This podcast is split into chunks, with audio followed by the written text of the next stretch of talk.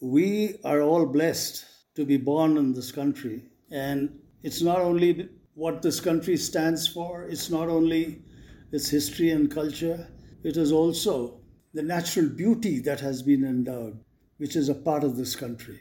And I don't say that it's, it's not a jingoistic attitude, it is, it is the truth. Reason being that our country has got everything long coastlines, we've got hills, valleys, deserts, plains, rivers, forests, all kinds of colors and textures. We have the Himalayas, we've got snow capped mountains there. There is nothing that we don't have.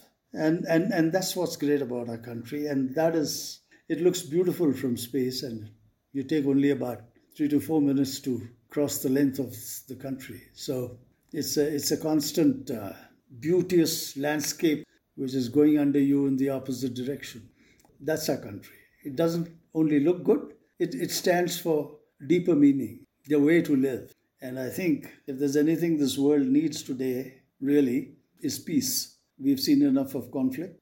And when you are in space, you don't get to see any boundaries. That does, uh, you know, make you work along a certain line and it changes your attitude.